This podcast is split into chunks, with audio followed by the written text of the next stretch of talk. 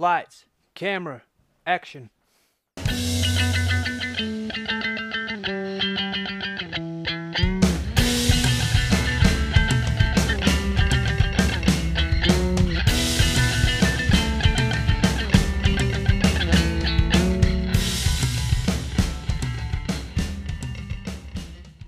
Hello and welcome to another edition of Movie Madness in association with Spitballing Pod.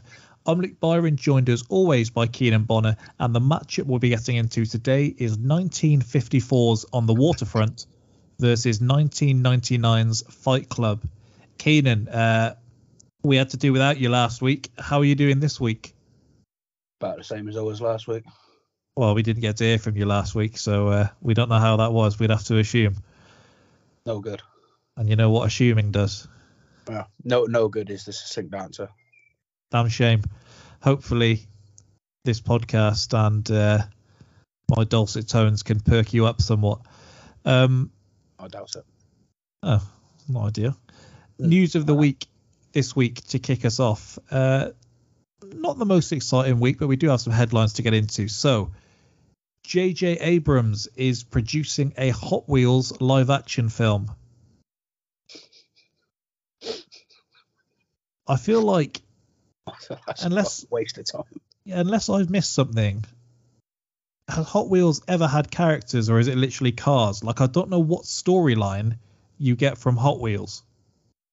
I don't know. I also don't know if the cars have got names. Not as far because I'm pretty sure they were just like standard cars and you just put some flames on the side of them. Like they tried doing a Need for Speed film and it was like, well, we never had characters for Need for Speed, so it was just cars. You're just doing Fast and Furious without Vin Diesel. yeah. It was uh, the guy from Breaking Bad, wasn't it? wasn't Yeah, it? I think that may have been his first role after Breaking Bad, to be honest. That's right, Aaron Paul. Um, yeah, and you know what we say about getting that first role right in so many people just seem to do the exact opposite. You take the money though, don't you? You do, but sometimes you got to do a bit better planning than that because I'm sure the money wasn't going to be too short wherever it, wherever he looked. Uh, yeah, but this was. I mean, in his particular case, that was a chance for him to star, wasn't it? Yeah. Uh, the Batman 2 has been confirmed by Warner Brothers with the whole team returning. That's You're good. still yet to see Batman 1, is that correct? Yeah, no, I haven't seen it. I haven't seen. it. Damn But- shames. I hear very, very good things. Yeah, something you definitely have seen. So, John, a John Wick Chapter Four poster was spotted at CinemaCon this week. Yes. So that is definitely happening. Um, the Equalizer 3, starring Denzel Washington, is now set for a fall 2023 release. also good news. Yep. Thoroughly enjoyed both of them. Yeah, so I think I messaged you, and you may not have replied actually, the other week where I finally watched the Denzel interview where we got the I'm leaving here with something. and I kind of just went through uh, the suggested and I was just watching a load of Denzel interviews. And I happened to watch one. I saw Denzel Washington meets Ian Wright. And I was like, okay, yeah, sign me up. And it was something they did for Capital right around the release of the first Equalizer film. Now, it was good just to see those two people conversing as it was. Denzel looked like he genuinely was enjoying the interview more than others, where you can definitely tell when he isn't. And at the I end think he knows the- who Ian Wright is. He does, he's no chance he knows who Ian Wright is, right? Um, I don't know. I'm guessing they had some kind of introduction off camera because he was kind of speaking to him. And I believe he makes reference to being an athlete at some point, Mm. but he definitely doesn't know him as Arsenal legend, etc., etc. Yeah. But perhaps the most spinny thing of the whole interview is he mentioned Ian Wright asked him if he's a boxing fan at the end of it. I can't remember how they get there. And Antoine Fuqua was in the interview as well, and he says, "Oh, it's funny you mentioned boxing. Um, I've just sent a text while I'm over here. I'm hoping to link up with my man Kell Brooks. Already a weird crossover. Mm. And Denzel has to inform Antoine Fuqua during the interview that Kell Brook has been stabbed on holiday the night before. And they just have this really weird moment where Antoine's like, oh, okay, I guess that's why he's not answering my text messages. and then Denzel ends the interview trying to set up Kell Brook against Floyd if you wanted a little microcosm of time to try and see where we are there. Yeah, it's got to be a while ago, right? Yeah, yeah, it's literally it's right after Kell Brooks won his world title because he then almost immediately goes on holiday that- and stabbed in the leg Hmm. in Tenerife. But all that to say, Denzel is back as the equalizer. Um, after two decades of speculation, the sequel to Gladiator is finally moving forward with director Ridley Scott. He's revealed that a script is complete and it will be his next production. Um, he's working on Napoleon at the moment um, with Joaquin Phoenix, I believe the script for Gladiator has been written by Peter Craig, who wrote The Batman with Matt Reeves. So I think that's such a terrible idea. Well, I'm trying to think who it was. There's someone, and it's going to annoy me now that I'm going to have to look it up. Hmm. Effectively, like Russell Crowe years ago asked someone who's also a British musician to do their own version of a Gladiator script. Mm. And I'm trying to see who it was. Just don't no, I don't know. Some things just should be left alone. Well, if I can find who it was that did this other script, it sounded like even worse, and he had to say like, "Cheers for your time," but yeah, no thanks. If I can't see it this second, then I'll uh, ditch it. Nick Cave, it was. Hmm. So somehow him and Russell Crowe are mates. Nick Cave's Australian, isn't I don't know to be honest with you, but that From would bad- make perhaps explain why they're mates. And maybe I've done him dirty saying British musician. No, I might be wrong. I could well be wrong. I always thought I thought he was Australian. He's um Yeah. sings Oh. uh, Red Right Hand. Yeah, I'll I'll, I'll go with it. Singer, songwriter, and author. Yeah, thank you.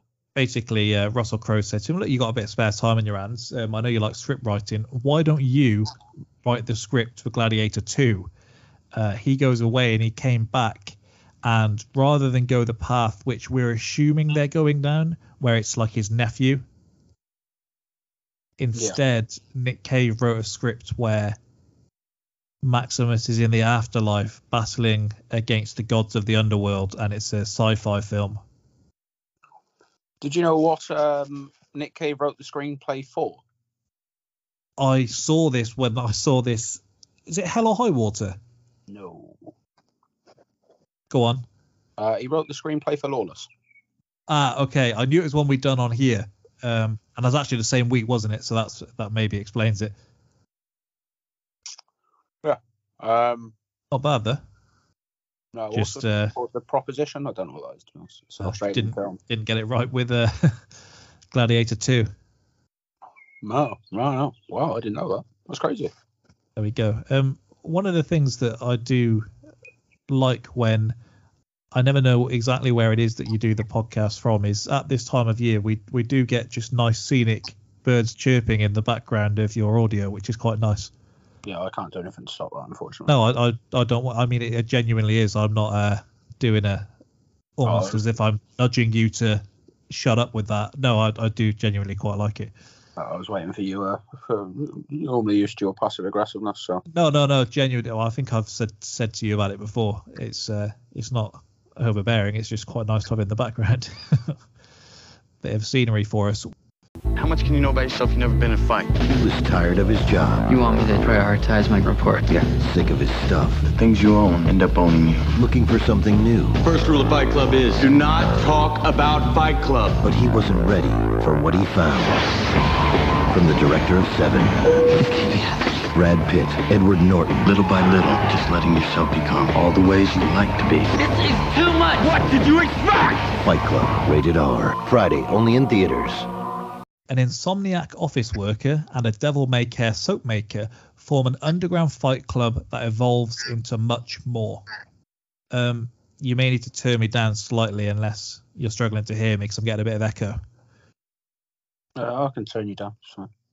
Um, what do you think the critics think of this? Mm, Loved it. Okay, so A savagely funny film that shocks, provokes, and sucker punches the viewer. You either love it or hate it. As as a side note, I think that's such a cop out as a movie critic saying that you either love it or hate it because it's like, it's like commit to an answer here.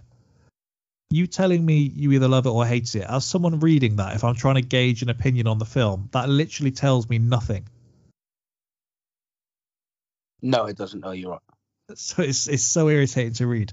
Um, cult films are seldom great films. They just connect with a corner of the audience more intensely than was intended, elevating their status. That's Fight Club, and appealing to the wrong sort of cult just makes that clearer. The film's tongue is far too firmly in its cheek at all points of its discourse uh, to ever take its characters' actions too much at face value. Oh, for the time when men were men and were encouraged to beat the tar out of one another. That's the world Fight Club pines for. uh, blistering, hallucinatory, often brilliant, the film by David Fincher is a combination punch of social satire and sociopath- sociopathology.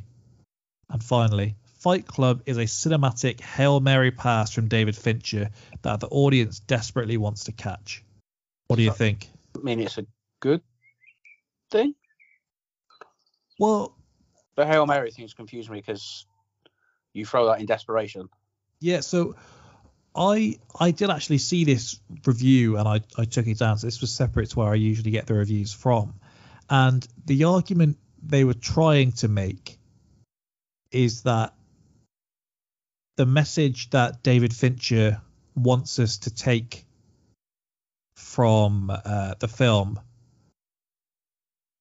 most audience members are happy to acknowledge, but that's not what we prefer from the film. So it kind of goes against the message. Mm. If that, if I've explained that in any way at all, that makes sense.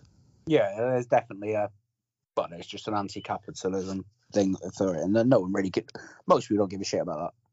No, and he he they're trying to say like, look, the fighting and that side of things is supposed to be a real ugliness to it, and it's more of a metaphor for what Finch is trying to say. And part of the reason it's gained such a cult status uh, with a portion of people is that they like the idea that these things should be going ahead. Like there was all sorts of stories of actual underground fight clubs popping up after this film, and it's like the director and author are just kind of like turning in their seats like this this is not what the message I was putting out. I don't know how you've taken that from this, but people take I guess as with all art, people take from it what you want to see from it, so can they really complain?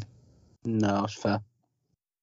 Um so the author and hopefully I don't butcher his name, uh Chuck Palahniuk he's actually stated that he thought the film was an improvement on the book, and that, that's something very rare that we see. I don't think I've ever seen that before.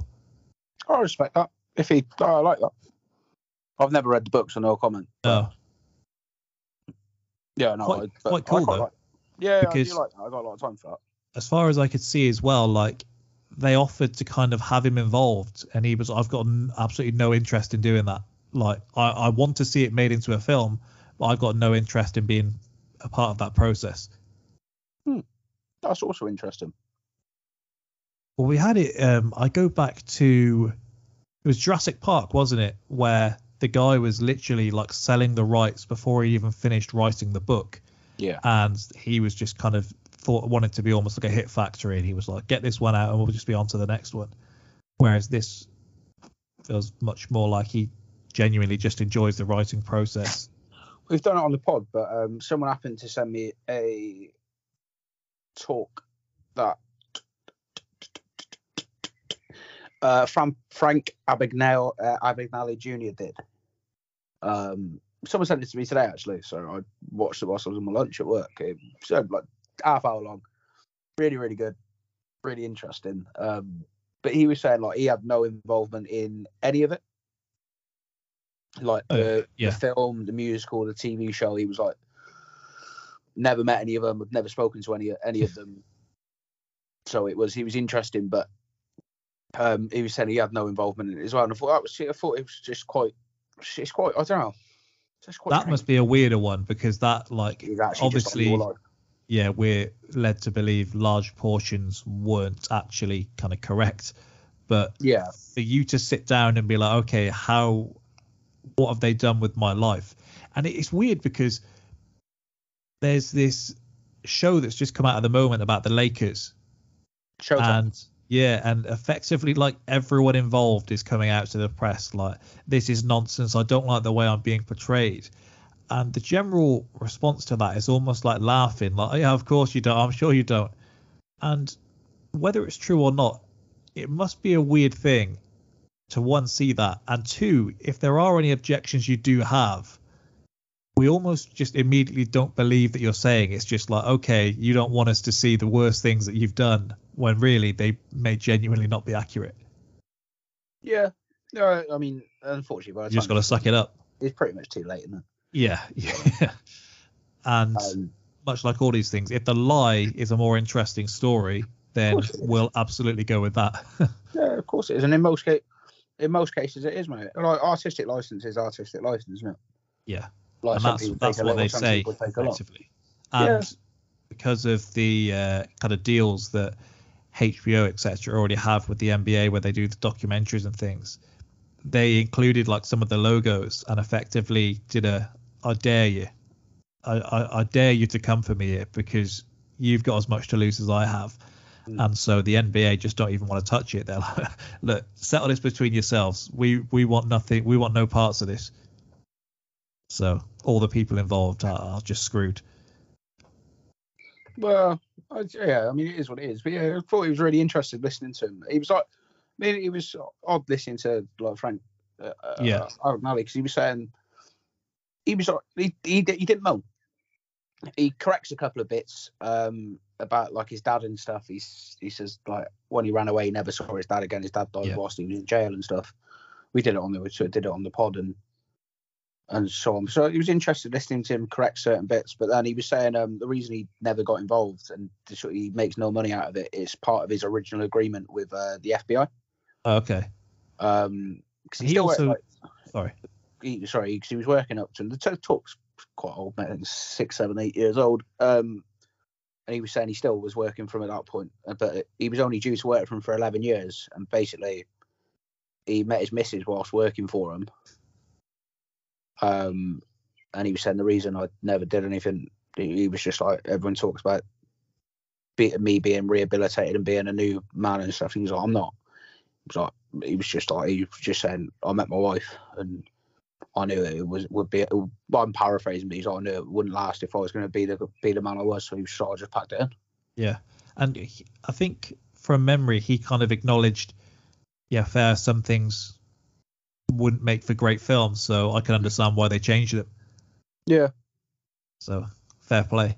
Um, I've kind of broken things up again. If we start with the casting here, because obviously a massive thing is the fact that you do have Brad Pitt in this, and we'll speak about the marketing later because there's quite a lot of interesting things on that. But he wasn't that interested in making the film until David Fincher arrived on his doorstep, so to speak, uh, during the making of Meet Joe Black. Mm.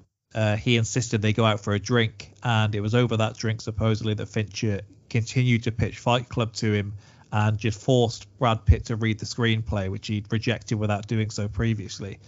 Um, I think some of the early messages after, excuse me, screening screenings and things of Meet Joe Black was, yeah, this isn't going to go down well. And after working together on Seven, jumping straight back in with Fincher to go and do Fight Club probably wasn't the worst career move of all, and uh, obviously goes on to be one of his most famous roles. Yeah, I've never seen Meet Joe Black. No, I don't know if it's good, bad, indifferent. There are some clips from that which, without context, are absolutely hilarious. Okay, I don't even know. Have you seen the? It's the um where Brad Pitt's doing a Jamaican accent. Have you seen that clip? No. Okay, that's from this. I'll send you it immediately after. you need to see it.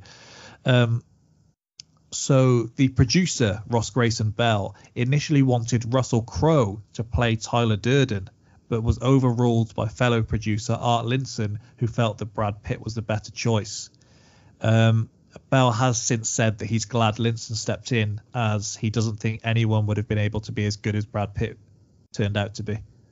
Yeah, fair. Russell Crowe can No, can you I see can't. Russell Crowe kind of playing it as cool as Brad Pitt does? No, it'd be a bit more energy, wouldn't there?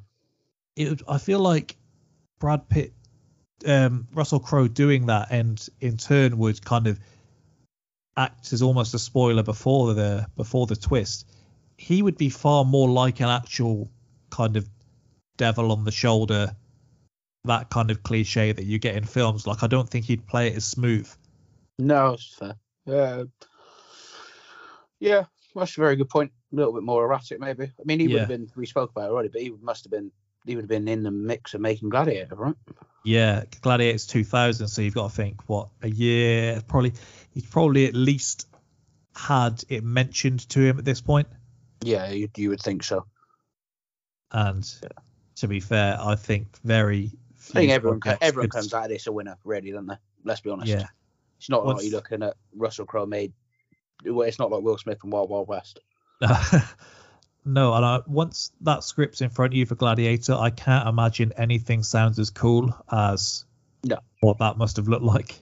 No, no, I, I think you're probably right, mate. That's why I think it's a terrible idea to make a number two.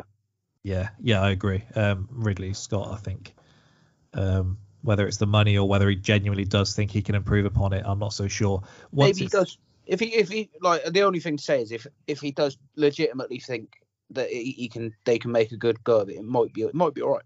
No, if if it's taken 22 years for you to find a script, it clearly wasn't that much of a passion project. And if 20 years later he was still saying they don't know what direction they'd go in, obviously you don't have a clear vision. No.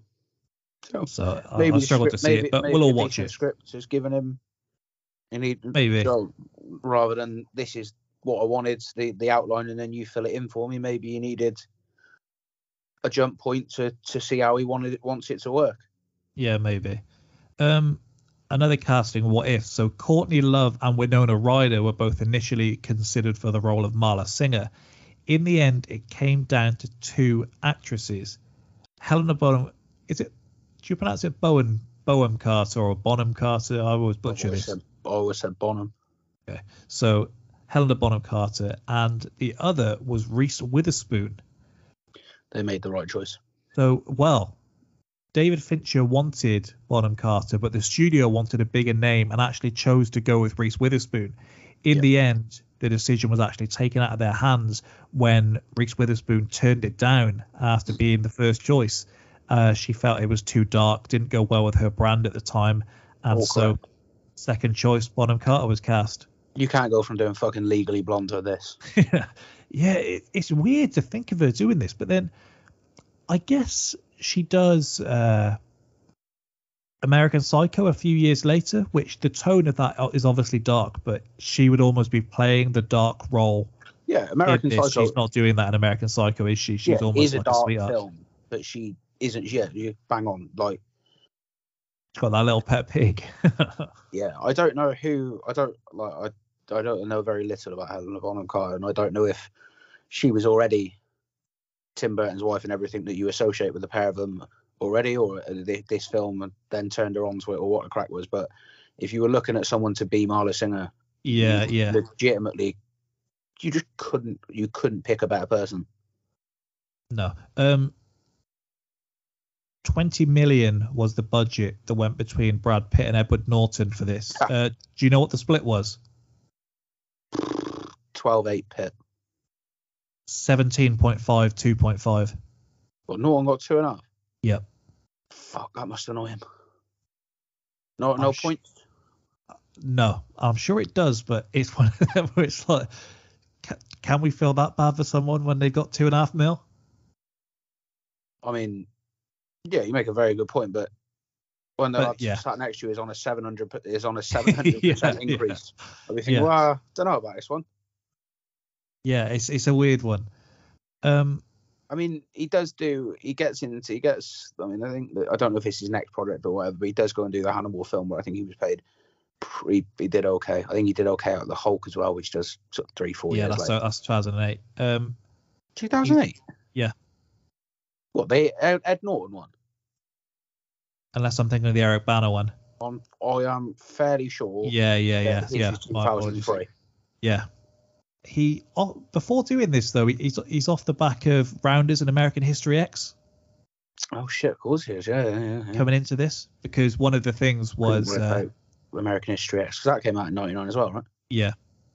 He he obviously and we did this at the time refused to smoke in Rounders. Like he's got Mm. his characters playing poker for cigarettes, but he doesn't smoke. Um, comes to this, and I don't know if he's had a hard life since then, but yeah, he he- he says he's more than happy to smoke for this project. Maybe it's the fact that they are paying him 2.5 mil. Yeah, maybe. I mean, I'd do an awful lot of things for 2.5 mil. uh, yeah, I won't ask. considering I considering I paid to smoke, you could Yeah, you best believe yeah. I, Yeah, I almost put a fag in my mouth. Yeah, no problem, mate. yeah. Um, I've got some more, and then I do have. We'll kind of speak about the film as a whole after. In terms of making the movie, when the narrator hits Tyler Durden in the ear, are we going to refer to him as Ed Norton the whole way through this narrator? I'm probably going to call him Ed Norton, mate. To be honest. Yeah, yeah. That's. I just wanted to be clear. Um, when he hits Tyler Durden in the ear, Ed Norton actually did punch him in the ear. He was originally going to fake hit him, and then before the scene, David Fincher pulled him to the side and said, "You know, it'd be really good if you did actually just whack him in the ear." Um, and after he did hit him in the scene, you can actually see him smiling and laughing while Brad Pitt is in pain. Do you think he knew the salaries when he's agreeing to do that? When he's, he's sneakily punch him? Go on, do it. Does hurt getting punched in the ear. Yeah, it Really just made does. me think of Drillbit Taylor. and I don't know if that's why they do it in Drillbit Taylor, but it's, it's quite bad that that's what I thought of when when it happened.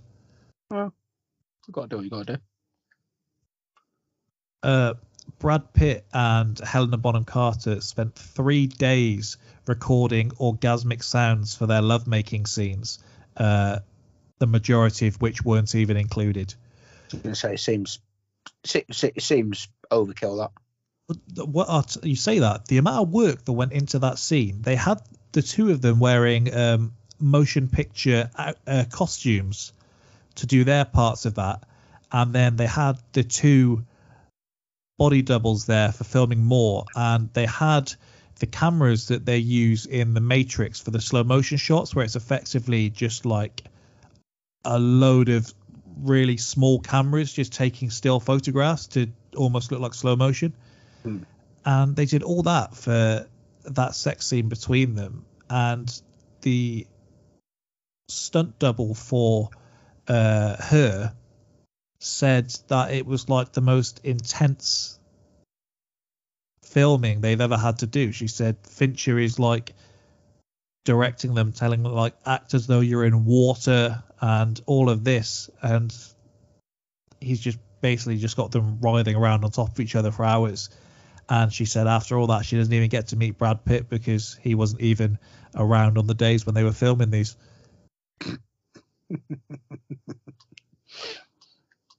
yeah, well, fair enough. I mean, I understand. But some amount of work for three what, days. for a pretty short scene. Yeah, Like I feel days, they they must have had more planned possibly, mate. because I know uh, a lot of things. There's a lot of studio involvement in this, um, and the line you get from uh, Helena Bonham Carter where she says something like, uh, "I've not been fucked like that since grade school." Mm. She didn't know what grade school was uh, and how young that was at the time of saying the line, uh, being British, and the reason that line is in there was the original line was her saying, "I can't wait to have your abortion." Yeah, I know. The studio said that was too dark, and then said, and Fincher said, "Okay, well, whatever I replace it with, you can't go back and keep having me go back and forth and interfere in my script." So went with that. They then asked him to revert it back, and he said, "No, you've made your bed. You've got to lie in it," and he Very stopped petty. trying to interfere after that. Very petty, but I. Yeah. I was going to say, like abortion. Yeah, depending on your view. Dark, not dark. We be everyone's their own. Paedophilia. Yeah. dark. yeah. Yeah, There's no, there's no, there's no opinion on on that. Yeah, maybe That's have a word dark. with that studio exec. Uh, Durden was originally going to recite a workable recipe for homemade explosives, um, which he does in the novel. But in the interest of public safety, the filmmakers decided to substitute fictional recipes for the real ones. Yeah, obviously. Pro- probably a good idea when this film goes as mental as it does afterwards. Yeah. Obviously, you're going to do that. You can't just yeah, this is how you make a bomb. um, to ensure that uh, Bob's breasts or uh, bitch tits, I think they're referred to in the film, Yeah. uh, and love handles hung correctly, his fat suit was filled with bird seed so that, that so that it would spill over his pants and give the impression of sagging flesh. The suit plus the seed weighed over 100 pounds. do that in stone for me. Uh, yeah, you might have to do that yourself. Seven stone two. Christ. Have that on your chest. And so that's the reason why, despite laying out the rules when he has his fight scene, they obviously have him with his shirt on. Yeah. But Awesome. blimey, carrying Oh. that it feels like it would have been easier to just employ Hire someone fat fat. yeah. um, if we could speak a bit about the twist and the ending in general. So something that I didn't know previously. There was an infamous incident um, the Friday that the film was released theatrically in the United States. Rosie O'Donnell appeared on her TV show and revealed that she'd seen the film earlier in the week and had been unable to sleep ever since. She then proceeded to give away the plot twist ending of the film and urged all of her viewers to avoid seeing it at all costs. Ed Norton, Brad Pitt, and Fincher on the DVD commentary say it was an unforgivable action, but there was nothing they could do about it. what the hell is wrong with people? I, I, I, I didn't know that. Um, I was going to ask you because we've done a number of films previously where you almost knew the spoiler going in, and I didn't know if that was the case for Fight Club or not. it was. Jesus. You, I don't know who you hang around with that seemingly just spoils all films for Oh. you. Sometimes you know, like I thought everyone knew that this is like the sixth sense. I feel like everyone knows this.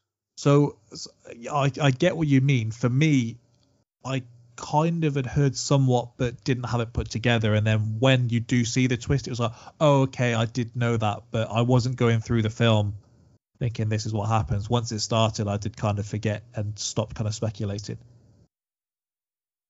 Oh yeah, no, I yeah, I knew exactly what it was, but um, the reveal was still fun. Yeah, yeah. Scene in the, the scene in the hotel still fun. Were like, the, well, even when I watched it for the first time, even knowing what was coming, the way it was revealed, I quite liked. So, But well, the strange thing about it was, because I remember, like you just said, maybe it's because I'd seen it before, but I glued it together. There are so many more scenes that make so much more sense when you know what's coming. yeah, yeah. But the first time I watched it, even though I knew what the twist was, I don't know, maybe I sound really fucking stupid here, but we move. Um, I still didn't put together a lot of what was going on. Yeah, no, that, this is essentially what I mean as well. Like, I had some understanding, but I knew they were the didn't- same person, but I didn't like the little Okay. bits, like when he's asking the questions and they're laughing and stuff. I just thought they were laughing because ha ha ha.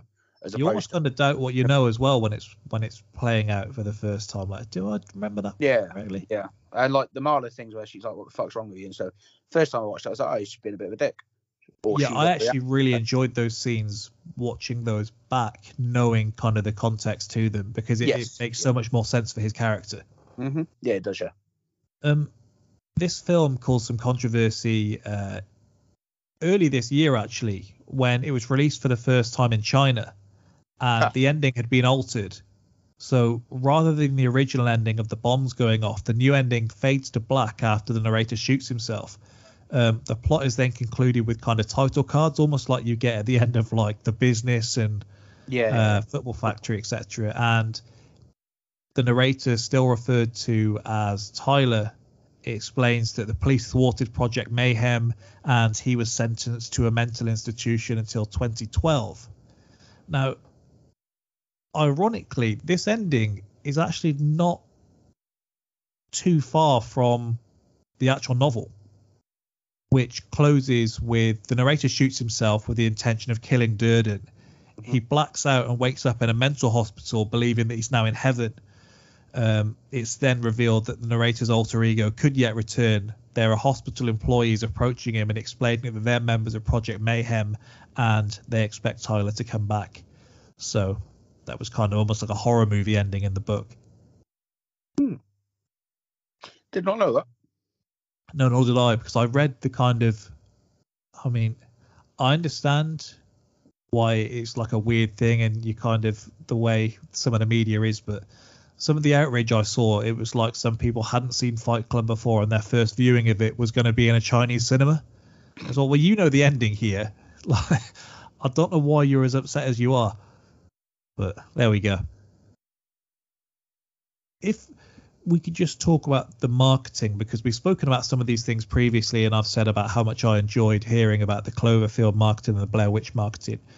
Um, after David Fincher finished editing this, the studio executives watched it and they didn't completely understand the film, which is an issue, obviously, and they didn't really understand how they were going to market it due to obviously the themes of the film. It would be weird to go for a big complex marketing campaign when the whole thing is about like, not talk about reacting to consumerism and this and that. Now Fincher wanted to hire some people himself. He was happy to even uh, put some money towards it and go with like a unique campaign that had never really been seen before, almost playing against the traditional marketing values.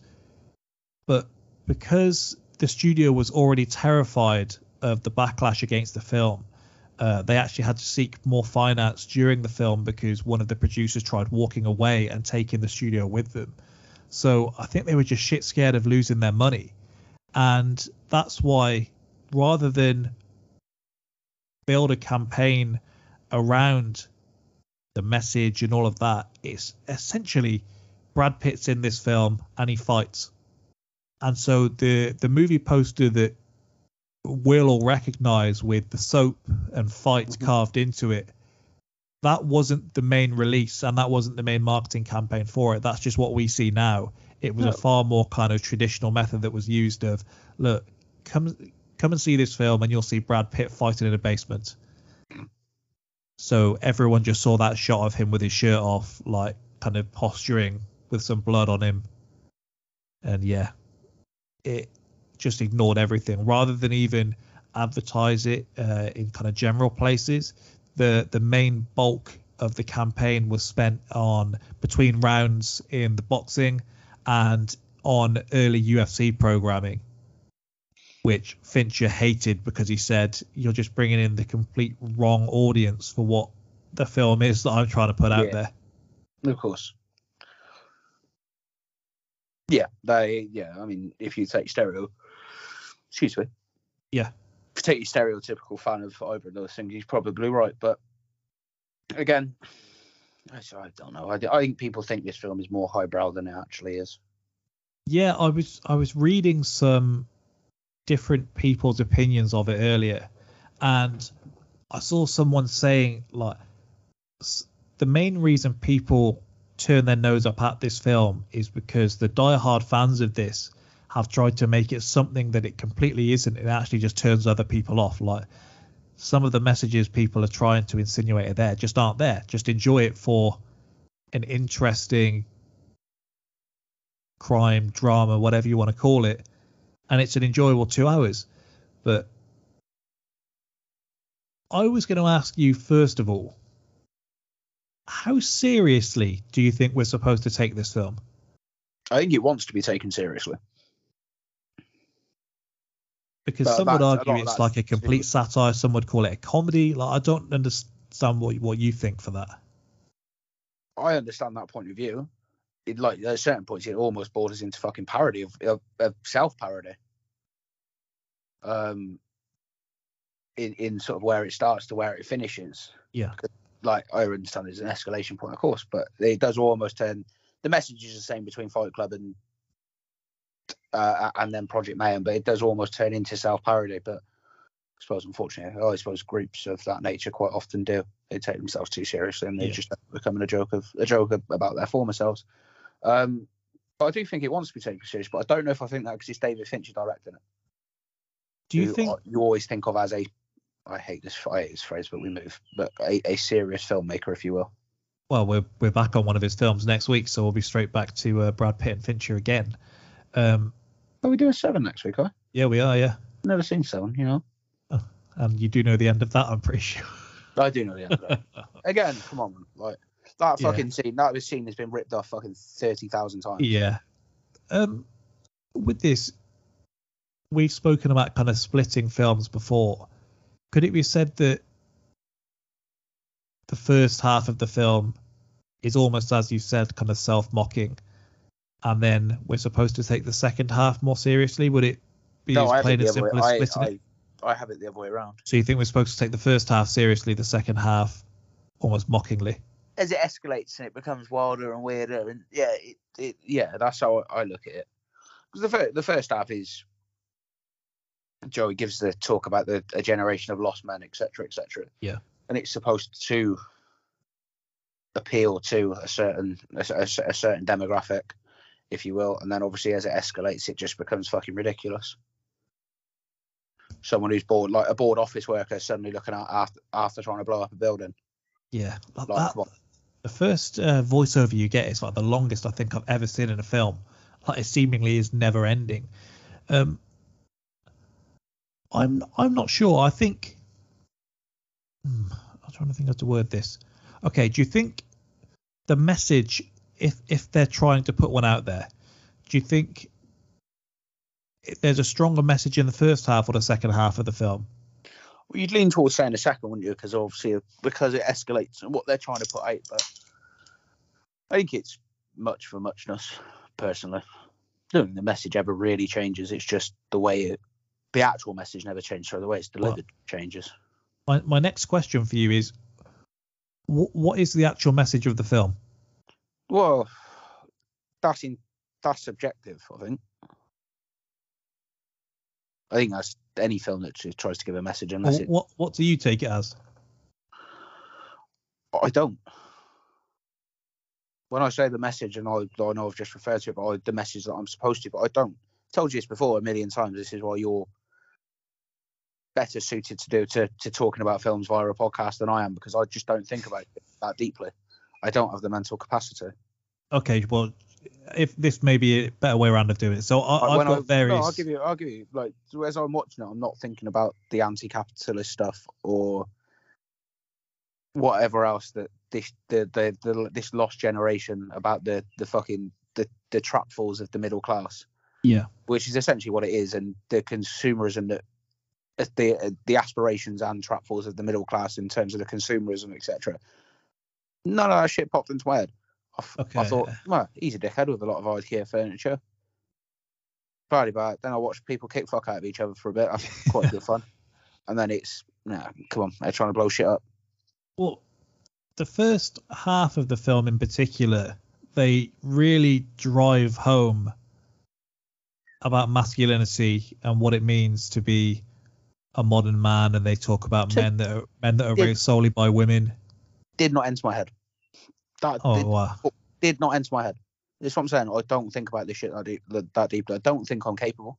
Oh, well, he's, it was particularly when they're in the office and he's driving. No, no, you home. are correct. But Yeah. just that thought process, don't know. because it's it's actually not that dissimilar to Football Factory and Green Street in the sense that a large part of the message that at least the narrator is driving home is that He's bored. and these men are looking for an completely emasculated by the lives they're living, and the only way to free themselves is by embracing like what it means to be a man and like fighting and having sex is basically the message that he drives home for the first hour.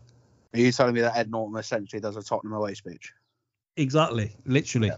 Um, I don't think they would have the time to sit down and listen to all of it because he does like going on.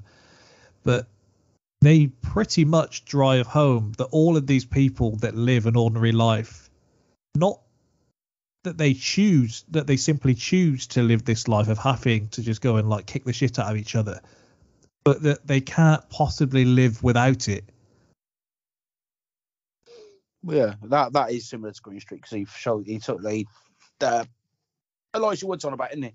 But once he realizes he's not going to fall to pieces, he loves it and lives on it. Yeah, and then even then later in the film, they look at the characters who are like Elijah Wood at the start of Green Street, and I didn't expect to be having this comparison today. But when they have the scene where Tyler instructs them to pick a fight with strangers, Mhm. like every stranger that doesn't randomly want to just fight a random man in the middle of the street is effectively sold as like a pussy in this segment. Definitely. and it's like, what the hell is going on here? Um, you you mentioned the cult, and that's why I think that it changes in the second half of the film. Yeah. That Durden essentially emasculates everyone else via Project Mayhem far more Than the than his office job and Starbucks cup did. Yes, correct. when he has them just basically repeating any words that he says, just cowering to his every whim. When they just got him stood out on the porch, just getting fucking verbally abused. yeah, it's Yeah. some something that I I read this week, and it makes a lot of sense. I know we've both said that neither of us read the books. Um, essentially, a big thing that this author tries to drive home is that you need to remember you're solely everything you see here is from the perspective of the narrator. Mhm. Um, believe not everything is necessarily true. It could be like a guy sat in a pub telling a story, and one of three things could be true that he's saying. Yeah. Um, and so almost if there is any message that's being driven home, he likes to point out that this isn't the message that I'm trying to drive home. This is the message from the perspective of the narrator in this sense, Tyler Durden, whoever you want to refer to it as. So perhaps the message here is don't listen to the message when it's coming from someone like this. Um, an interview with him when he spoke about his inspiration for writing Fight Club. Mm. He said bookstores were full of books like The Joy Luck Club and The Divine Secrets of the Yaya Sisterhood and How to Make an American Quilt. And these were all novels that presented a social model for women to be together, but there was no novel that presented a new social model for men to share their lives. Really, what I was writing was just The Great Gatsby updated a little. It was an apostolic fiction where a surviving apostle tells the story of his hero.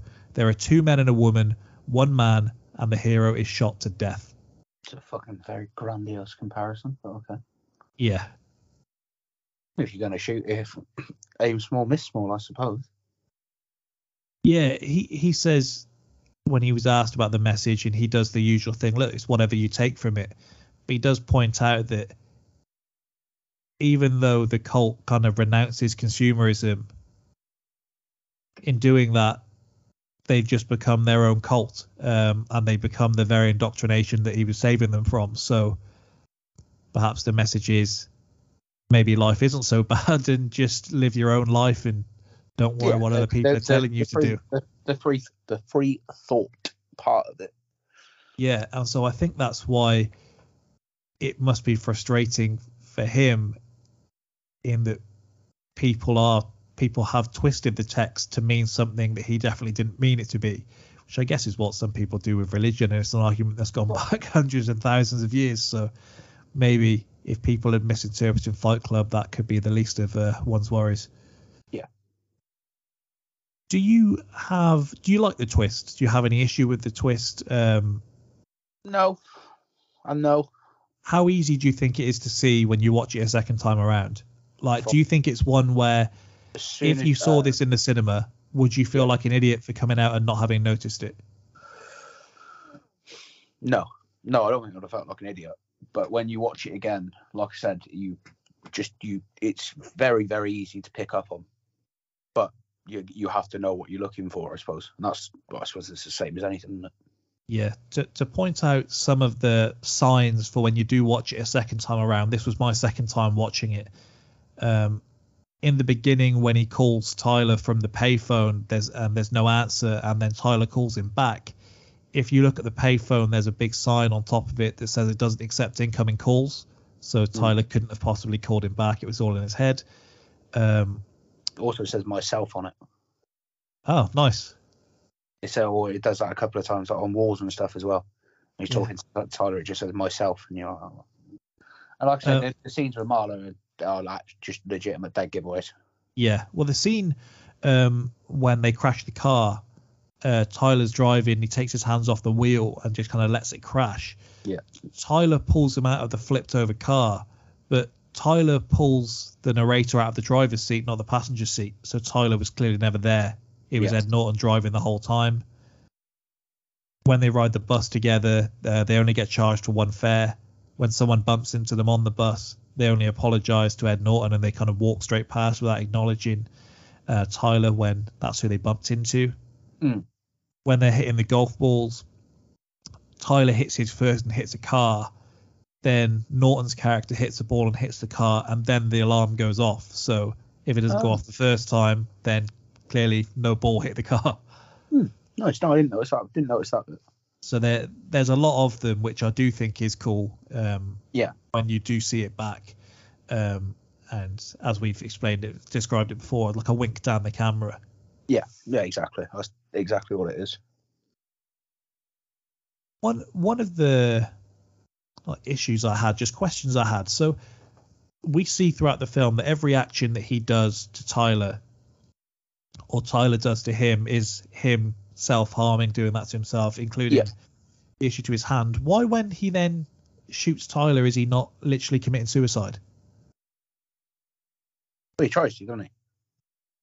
Well, I thought just if if he's shooting through Tyler, that would have been him kind of killing himself. But I guess just the symbolism of being willing to do that after bowing down to his inner demons the whole time is enough. I don't know. I don't know. Um, I, I always- always, always, I always thought of it as a failed suicide attempt rather as opposed to. Yeah, just the fact that he's able to kill kind of Tyler, I thought would mean it was didn't bother me too much. It was just something I thought about at the time. No, fair enough. The character of Marla. Now, I don't believe this to be the case. I believe Fincher may have come out and kind of put a stop to this previously. Some people try to argue that she is almost like the third personality, the second alter ego. Hmm. Do you think that she is effectively in the film to just provide that clarity? Because really, the only other person they have any kind of conversation with is his boss. So she's there as someone who's kind of in between. She's almost sympathetic and is able to provide some clarity to his character. Yeah, I bet it, it's the. It just allows you to split it down the middle as well, doesn't it? Yeah, the most clear one is the first time when he thinks that she's slept with Tyler. Yeah. And she's kind of smiling on the way out, and then she speaks to him when he's at the table and leaves almost like pitying him or leaves at least with a kind of frown on her face. Yeah. And then gradually you, I, you see these other little things right up to where she comes to the house again and Tyler's at the bottom of the stairs. Yeah. That that time around, this is where I think the supposed What- moment of the twist isn't that moment of a twist because they've effectively laid it out for you by that point already. But it's also even in the when you know what you're looking for. The first one, when she's like, what, what- like when she's confused Yeah. as to like the questions that he's asking, like, what are you doing here and stuff. That's when you're Yeah, and like, he says uh, Tyler isn't here anymore, and she's like, "What?" yeah, yeah, yeah, Uh, exactly. a, a question I had, and it's probably similar. Have you you haven't seen The Office, have you? No. Okay. Um, in this, the boss is almost kind of framed as a bad guy, Mm. like because he keeps getting on his case. Is is he really that No. bad of a boss? Like, is he really being that outrageous? Like the guy's Like- coming in with black eyes, bloody noses. doing fuck all. He's just like he does also. It's a very ve- it's a veiled threat, but he's also talking about shooting the office up. Yeah, and I, I, I, I struggle to believe he's having a good old shower at this place he's staying at before he comes to work. Yeah. So him saying, "Go on, take some time for yourself, come back when you're ready," isn't that outrageous? But that's where I guess where you see again that the whole film we're seeing is through the narrator's eyes in the way that he's painted as the bad guy, because everything he's saying is is actually uh, fairly reasonable. No, exactly. right up to when he, he's pulling the rules of Fight Club off of the photocopier, which I don't I don't know how serious you're supposed to take that moment, but considering how secretive he is for the rest of the film, would he really be printing that that printing that out in the office? I know. Yeah, I always thought that as well. What what need was there to print out the rules of Fight Club? I don't- I was there a notice board somewhere? Yeah, when the first rule is don't talk about it, where's he pinning that up? And- Like, I don't know. um, since I think uh, Finch has referred to it, and he says perhaps the message you should take from this is that the crazier you are in America, the more people, are, the more uh, likely people are to follow you. Um, c- could uh, the narrator here really have got that many people to to follow him in the cult that he is leading? I don't know. Like, like I said, the the whole. ah, I tell you what, work's not going great. My next step is. I sort of, I I like. We have it in this. We've we've got it in this country. Got it in America. Like the white collar boxing shit. Uh, It's sort of like it's a similar vein. Yeah, But even if I was doing that, I don't then think if someone said just as like a bit of escapism, whatever the case might be, know, just for a bit of adrenaline, I don't then think my next escalation point is I'm going to blow up a building. no, I don't know how far you take. Don't know how some of these people. I don't know how they get sucked into that because at some point I'm probably going to go bit heavy. This, no, no, thank you. No, the the author says that this the spurring moment really that forced him to to go out and, and write the novel was that he was actually jumped, and he said he went into work the next day with black eyes and clearly looking like there he, he'd been involved in some violence, Mm.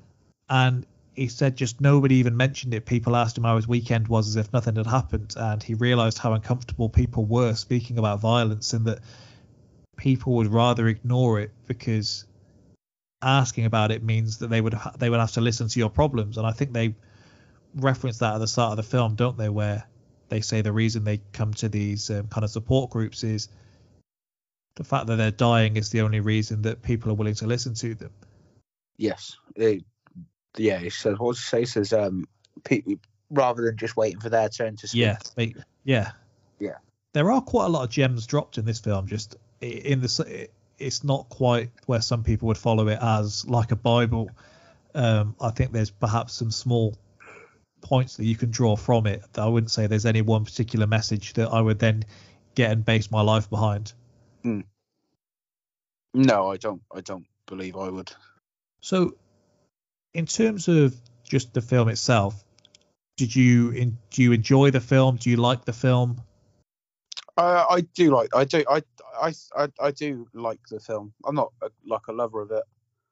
I think it's. I think it's well written. I like some of the scenes. I like the. I like some of the characters. I like some of the acting. I'm not like. I'm not over. I'm not like bouncing about it or raving about it. But yes, I do like the film. Before we move on, if we could just speak about Ed Norton and Brad Pitt individually. If we start with Brad Pitt, um, coming off the back of Meet Joe Black, as we've said, this kind of reminds people what he's all about. One of the coolest roles he does.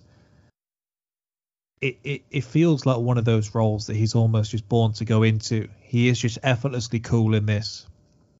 Um, I don't know who the name of who it was that was doing the uh, costume because everything everything they have him dressed in just fits the character so well when he's got the red leather jacket and the floral shirt and the jeans just to start the film Mm.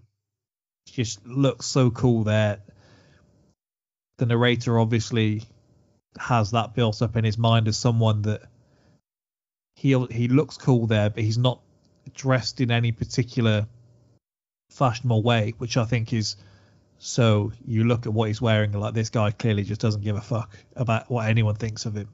Yeah.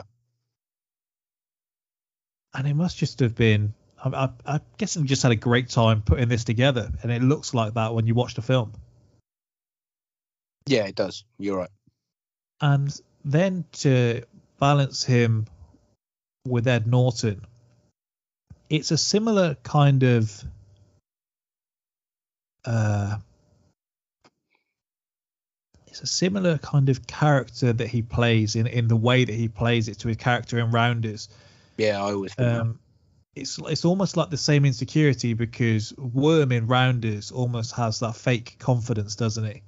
Where deep down you can see that he's got kind of things eating him up. Um, with this, it's almost like if if you strip that away and gave him a desk job, then it's it's the same kind of character. He has that nervous energy about him, like he could just flip at any moment. Um, yeah, he he's he's brilliant in this film. I don't think without the way he plays the character, you don't feel the same way about Brad Pitt's character because I guess you need the yin and yang, don't you, bouncing off each other.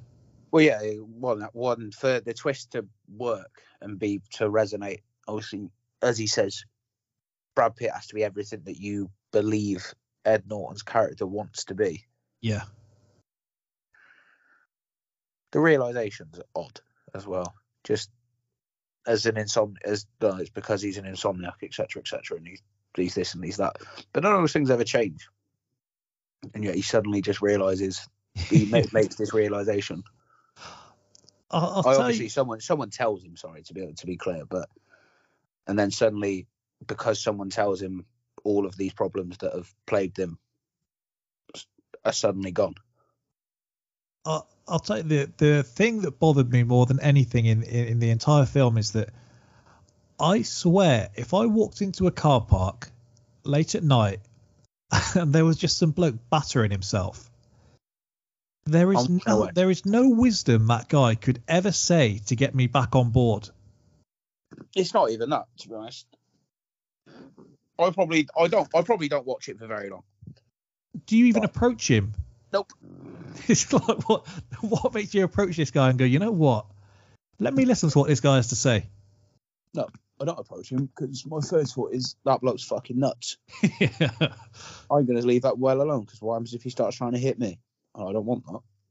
should we ask questions and we did it with pain and gain of the police work in this film it feels like they have everything there to realize that this guy blew up his own flat and Yes. all they say is let me know if you're going to leave the country Leave the town, leave the city. I think he said. yeah Like, maybe you could do a bit more work here Yeah.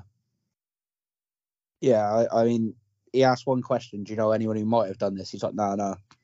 All right, cool, no worries. he lays out we think someone planted some dynamite here uh, anything out of the ordinary for you and as soon as he says no oh well if you're not too bothered then i guess i won't be No. Um. Again, in there, it's another little nod to the truth, is it? When he says, "Just tell him you fucking did it," yeah yeah um, as well. But also, what I'd like to know is, there's no weird explanation as to how he becomes such an expert bomb maker, or that he knows how to fuck it. He freezes it. He freezes and drills out a lock. the the lock i can't explain the only thing that i perhaps could put it down to with um, the, the soap making is that he actually did meet someone on the plane or whatever that was like tyler durden and then he just projected everything on top of that from there moving forwards Maybe. It's just odd. Like, yeah, it's, just, it's, it's very odd. Yeah.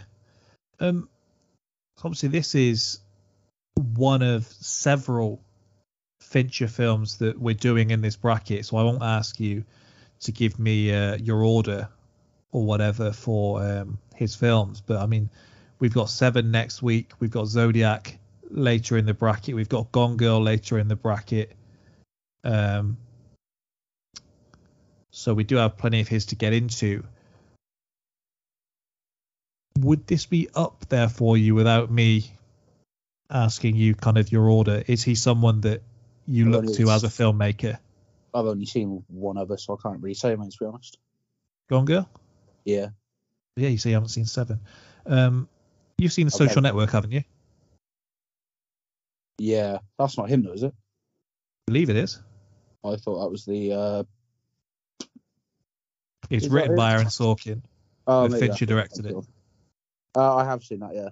I'm not a big as fan of it as everyone else is. He did go with a dragon tattoo as well. Never seen that one. Uh, another one that I would rec- I would recommend is uh, Mindhunter on Netflix, which he directs as well. Yeah, my brother's a big fan. I just don't know if I'll ever sit down and watch it.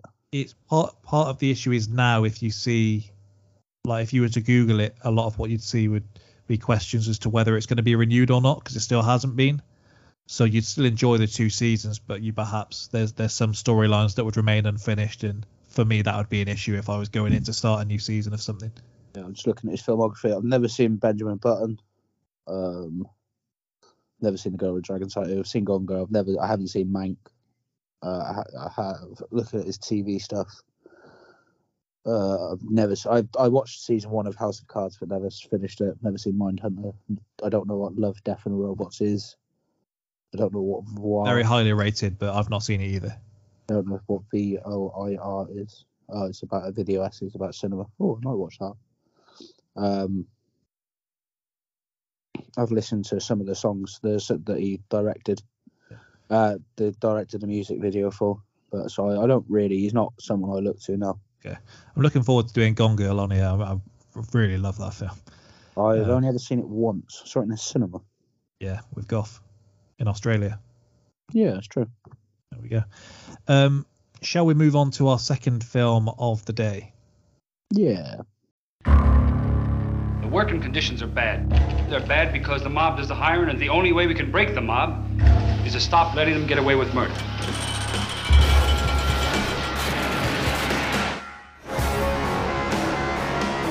There's a rumor that you're one of the last people to see Joey Doyle alive. Who killed Joey Doyle? I know you're getting pushed around, but there's one thing we've got in this country, and that's ways of fighting back. He wanted my philosophy of life. Do it to him before he does it to you. Swear to tell the truth, the whole truth, nothing but the truth, so help you God? Right, I do. I do. You ratted on us, Terry. From where you stand, maybe, but I'm standing over here now. You're a cheap, lousy, dirty, stinking mug. You hear that? There's more to this than I thought, Charlie. I'm telling you, there's a lot more. Okay. On the waterfront, an ex prize fighter turned New Jersey longshoreman struggles to stand up to his corrupt union bosses, including his older brother, as he starts to connect with the grieving sister of one of the syndicate's victims. What do you think the critics thought of this? Loved it. Although there is excellent support, notably from Lee J. Cobb and Karl Malden, without Mr. Brando's pervasive personality on the waterfront could certainly not have been what it now is. The best American picture seen so far this year. That's a mouthful.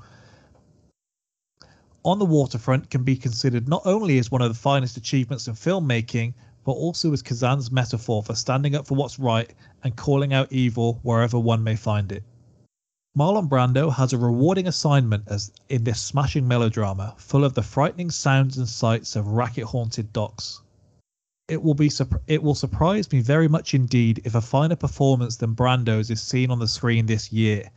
The character grows achingly under your eyes. It will be interesting to see where his career goes next. Doesn't do too badly after, does he? Does okay.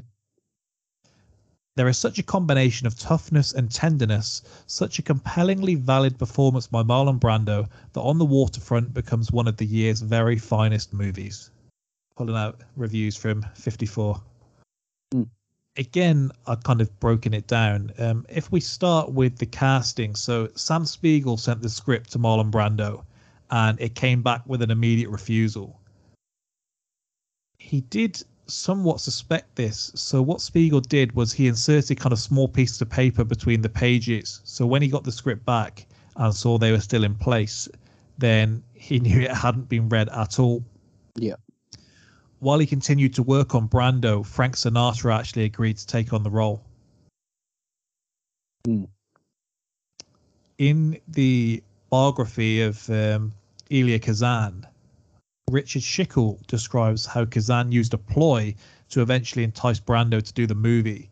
He had Karl Malden direct a scene from the film with an up and coming fellow actor from the Actors Studio playing the Terry Malloy lead role. They figured that Brando was so competitive that he wouldn't be uh, keen to see such a major role handed to some new screen heartthrob. The ploy worked, especially since the competition that had come was in the form of a young guy named Paul Newman. Mm.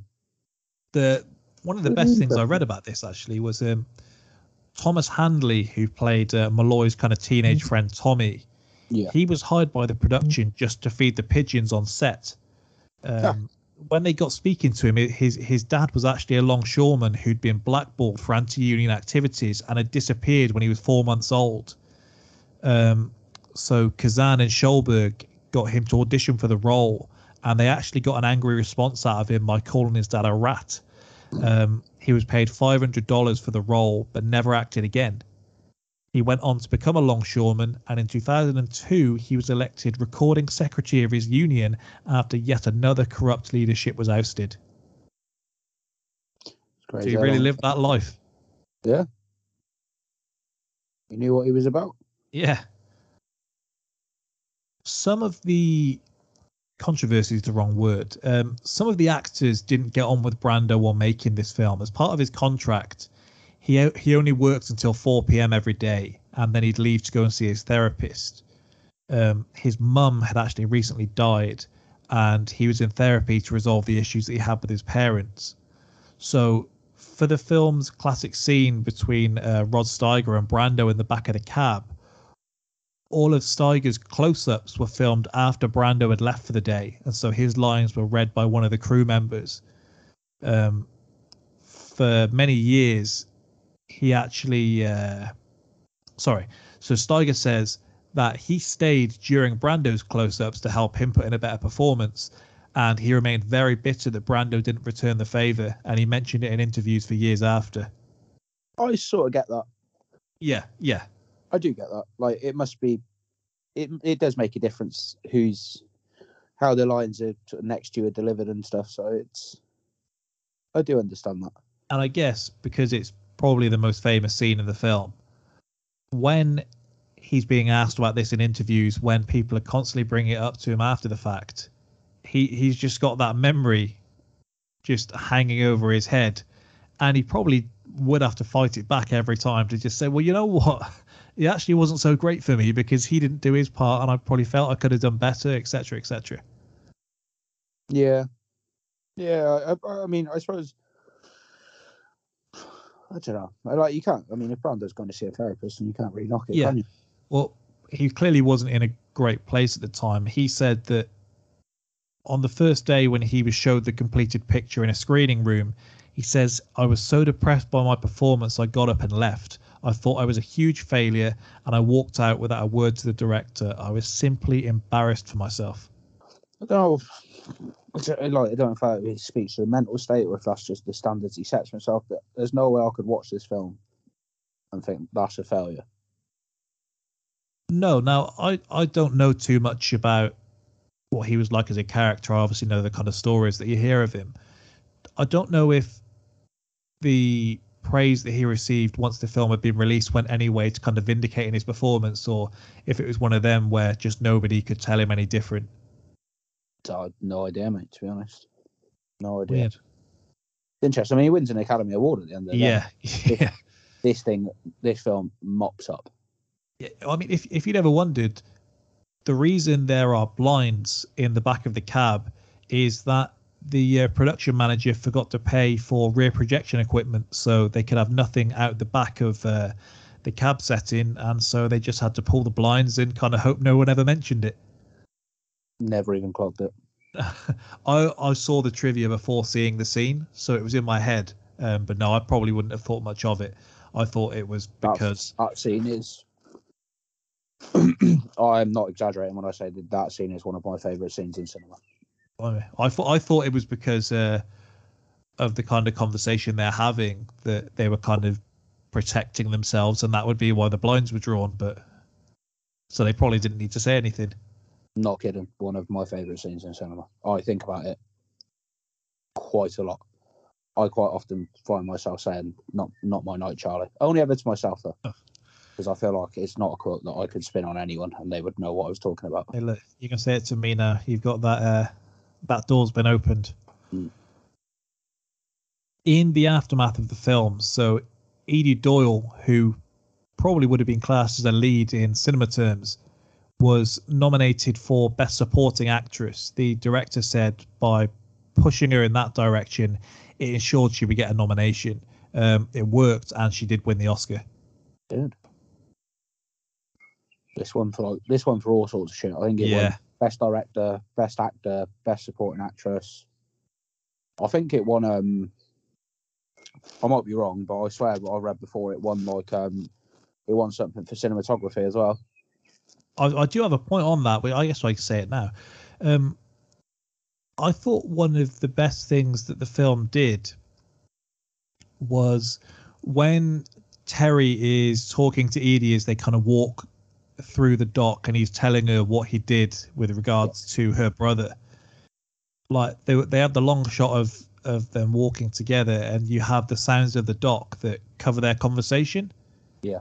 And I don't know if they tried filming it a different way and they couldn't get what the director wanted, but I feel it would be very tough to do that scene justice. And perhaps if Brando wasn't in the right mind state, or if they just tried this once and it worked, you don't really need to hear that conversation. All you really need to see is the reaction because you know what he's telling her. You know there's only one way she can react. Yeah. So it's quite a clever way to do it. Yeah, it is. Yeah, like I do think it is shot well. I think the performances are, are brilliant. Um, I don't. I like it's. I don't know. It's a film I've always quite liked. Um, sold to me as a mob film, and I know it is. Yeah. I'm going to ask you about that in a moment, actually. It's ult- It is ultimately, but it's not, is it? If, it, if that makes sense. Well, it's, it's certainly a different angle. Yeah, yeah, that's a nice way. That's a good way of putting it. The mob are, are there, and obviously Friendly's involved, and his brother, etc. But it's not. It's not a Goodfellas, is it? No. So it's I not thought- the Godfather. It's not Donnie Brasco, etc., etc. the it's the contrast of what we've just said when you have the scene where they don't give you the dialogue between uh, Terry and Edie. The fact that what like five minutes later you have him in the back of the cab with his brother and you've got no real backing noise. You've literally just got it so you know that the, the cab's moving and you hear every word there. And so just to contrast the two immediately, you don't need to hear what one says to get the emotion out of it and then the other time they almost use the silence as a soundtrack and you get all of the power out of it by the close-ups the eye contact um, the fact that you know they're brothers um, the turning of the character is essentially he's going against the mob in that moment. And so you get just as much drama by doing it in the complete opposite fashion. Tell you what, that media study qualification didn't go to waste on you, did it? well it, it hasn't earned me uh, anything else but no it's good good subject to do. Well, I'll listen to you sometimes. It does earn you my respect, or for whatever that's worth you. thank you You're welcome. Um, I have only one gripe with the whole film. Mm-hmm. For all the talk of Terry's boxing, he's getting pieced up by Friendly. Well, He turns it around late, but it, it shouldn't have been a close fight. Look, Friendly's out of his prime. Terry is he's bang he's banging his he's got the weight on. I'm sure he- he's got he's got the power advantage. He should be ducking and moving. he's, he's out of shape, isn't he? Yeah, I mean, his opposition isn't isn't stacked. No, I I understand that, but it's to, it this represents a power dynamic, doesn't it? And then Yeah. obviously he shifts and He's loving them body shots where the sound the sound guy just it's like he's Charlie Sloth on a fire in the booth. He's just bashing that button, whether it's a headshot, a body shot, whatever it is. You psh, psh, psh. yeah, fair. They still they don't they don't still do fire in the booth, do they? Uh, they do, but it's not on. Uh, well, it's not on 1Xtra anymore, and it gets about a quarter of the views. They they start getting a lot more parody people on there. So, yeah, not not the same. Just just the same in name. Okay. Um, no more Westwood freestyles coming anymore either. Send him to the docks. Um, Not a fan of, of, of Tim, I'm not. have you have you seen the news recently? No. You've not. No. Oh yeah, multiple people have come out and says that he like sexually abused them from about ninety-seven onwards. Oh. Yeah, probably the least surprising accusations you would ever hear, but there's plenty of allegations against him. Oh no, no, I didn't know that. I thought that's why you laughed when I said no more Westwoods. No, I just laughed because you randomly chucked Tim Westwood in there. No, no, I, was- I was I was going topical, but um, Oh, I haven't thought about Tim Westwood in a very, very long time. too much grafting. Exactly. Okay, several more questions with this film. For all of the reasoning that Terry gives throughout the film, is Edie a little too forgiving? Yep. Like he he's not stupid. He knows what the mob do.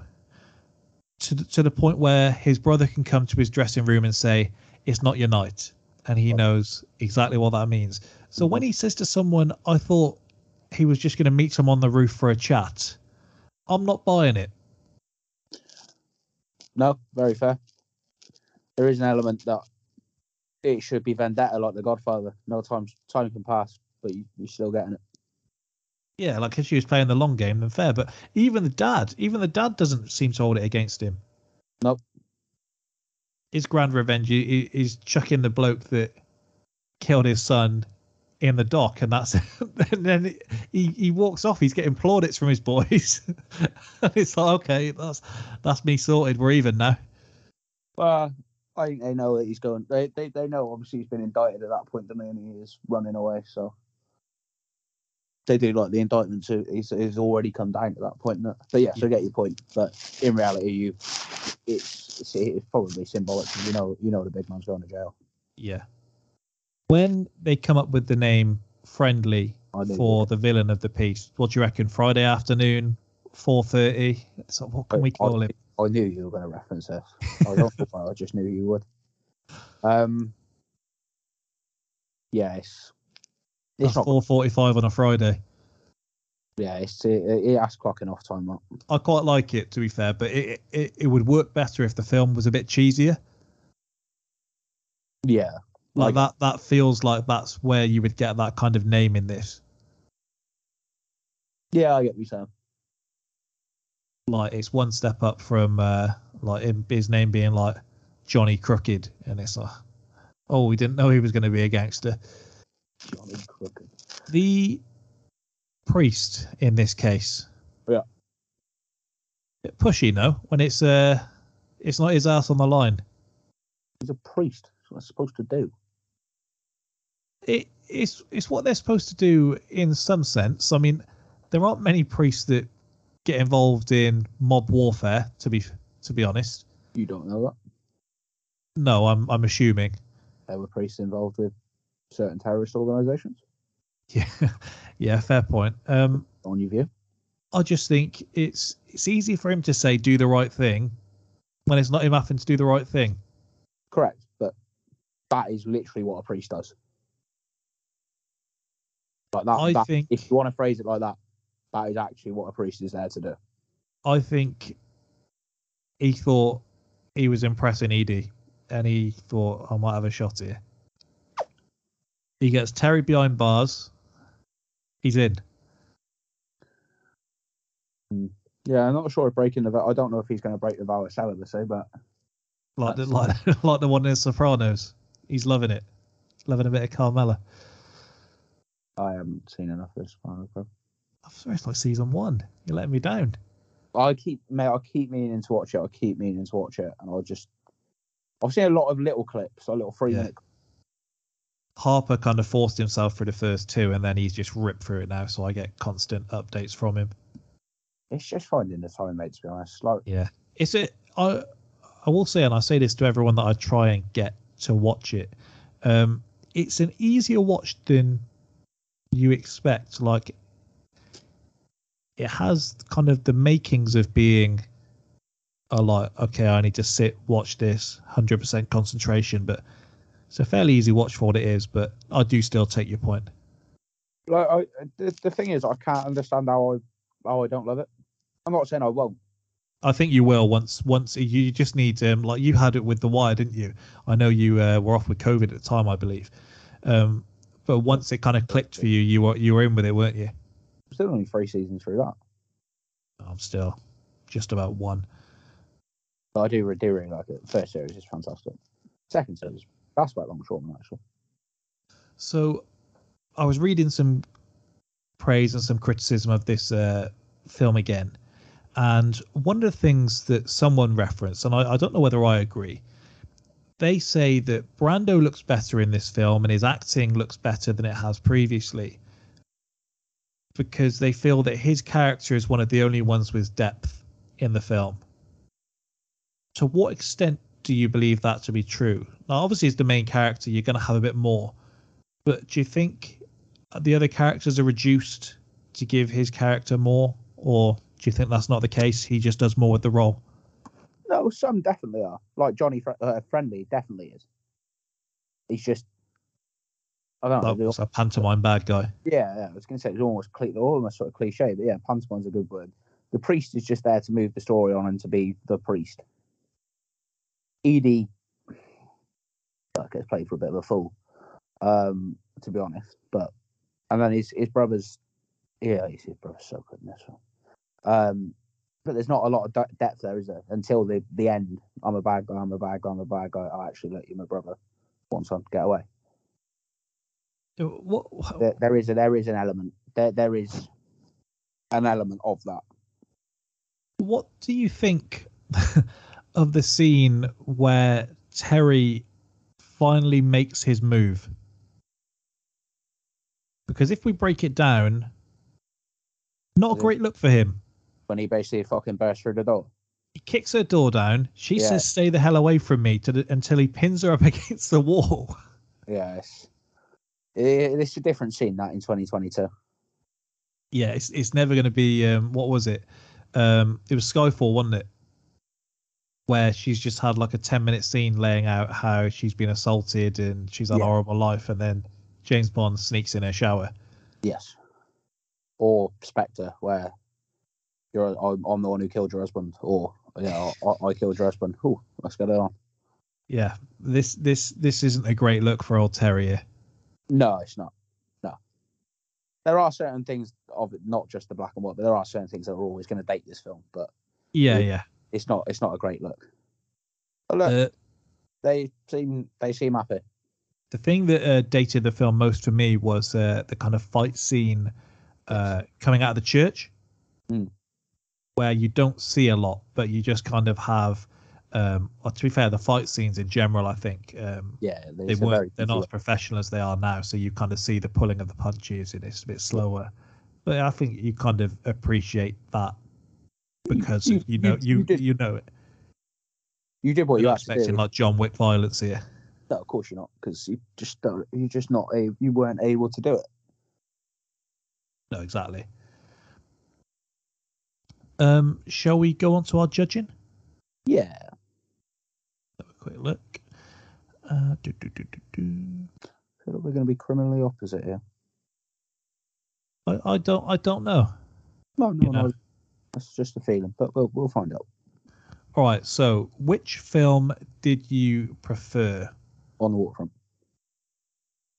Okay, I, I did prefer Fight Club. Mhm.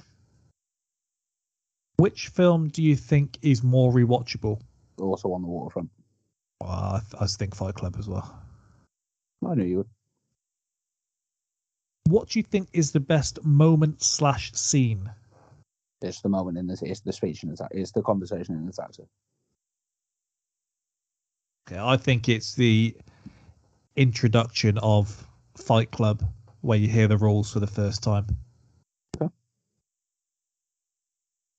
Quite disappointed going back that I didn't open with the first rule about movie madness. But we live and we learn. I understand you saying that, but for anyone listening, please do talk about movie madness. yeah. Just, well, I mean, record. that essentially was how it works in Fight Club. To be fair, telling people not to talk about it meant that everyone did go and talk about it to the point where they've got a nationwide cult. Of course, it's the same with anything like that. You tell someone not to do something, what do they want to do? They want to go and do it. What do you think is the best quote? I could have been somebody, a contender. I could have had class instead of a bum, which is what I am now. He is a bum, to be fair. Throwing that fight, I kept him up. We were dancing. We were dancing for half a round. Not my night, Charlie. Not my. Oh man, honestly, it's so so good. You made I, some. I've, I had some money for you. You saw some money at the back end. oh man, it's just so good. It's brilliant. I think it's uh, first rule about Fight Club. I think that's a nailed on one there. No, I genuinely Brando in that is. Oh, it's just it's superb. MVP. Uh, MVP is Tyler. Uh, yeah. So I, how would you split the MVP? Because I, I would give it to the narrator because he's the one that ultimately fulfills his plan. Terry gets to fulfill his plan. Walks into the race. He's got the. Look, I'm not sure we're giving him credit there, to be honest. Now he has just been kicked in. I know. I, I understand that. I'm not giving you too much of a victory for falling over the finish line in a fight that you should have won comfortably. But he gets the he gets the job done. Sometimes it's not about the journey; it is just about the destination.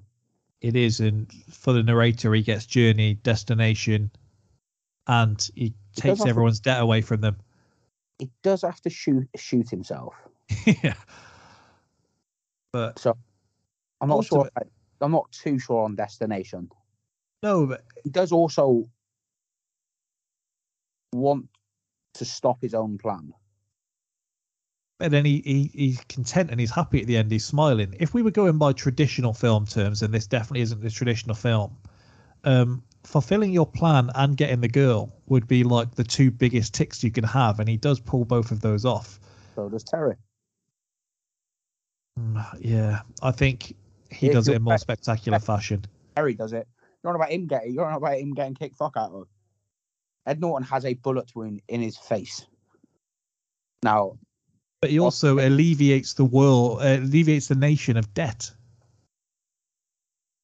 Terry rids, rids new, a, a longshore union of a mob boss.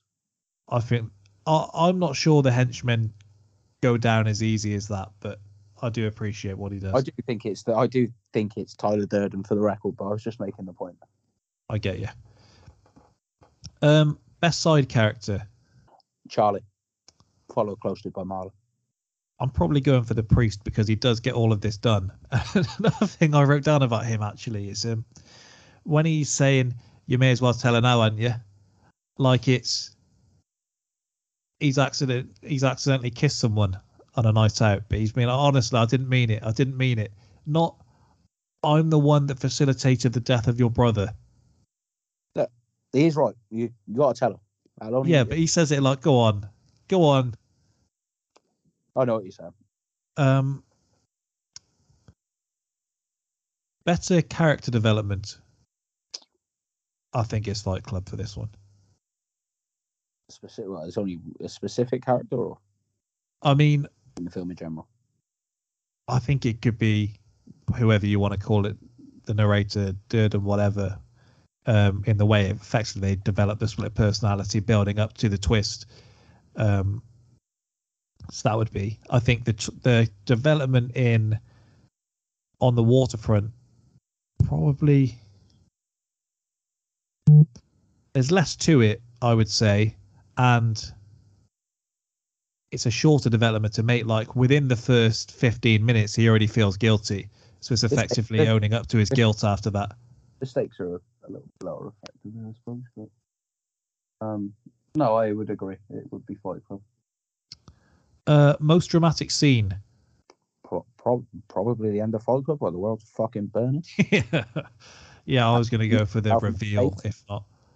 Oh, the reveal. Yeah, no, no. Actually, it's the end in terms of drama. He shoots Yeah. himself in the face. Can't go wrong. Um, after uh, probably the most I cringed more in the entire film was him chucking himself down them stairs. That I felt like I could feel that. Launching himself through the um the table Yeah. what Kane's he's got fuck at Um, best soundtrack. Eh. It's probably Fight Club for me. Now I don't know if I'm about to offend you here. David Fincher reached out to Radiohead and asked them to do the soundtrack for the film, and I assumed you'd be a Radiohead fan. Never really listened to him, mate. To be honest, Okay, you haven't taken offence at least. You haven't said anything. Well, no, I thought you might be offended by me saying you were a Radiohead fan. Oh, I no, I no, I don't. I He don't w- know. The guy was coming off the back of what's it called? Um, is it OK Computer? Whatever the one. It's OK something. Um, basically, they, he'd just done an album and he was like, "No, I'm too burnt out, so can't do it." I, I couldn't. T- I couldn't name your Radiohead song. All right, well, that's that's the story. Um, I didn't consider it worthy enough to note it down in the actual trivia, but it just came to me then. Um, I'll go Fight Club. Um, on the waterfront, it's more of a score, isn't it? Yeah, It is scored very well. I actually think it won nominated for an Oscar. not clue. Maybe. A little look. Um, I might be wrong. I'll have a quick look.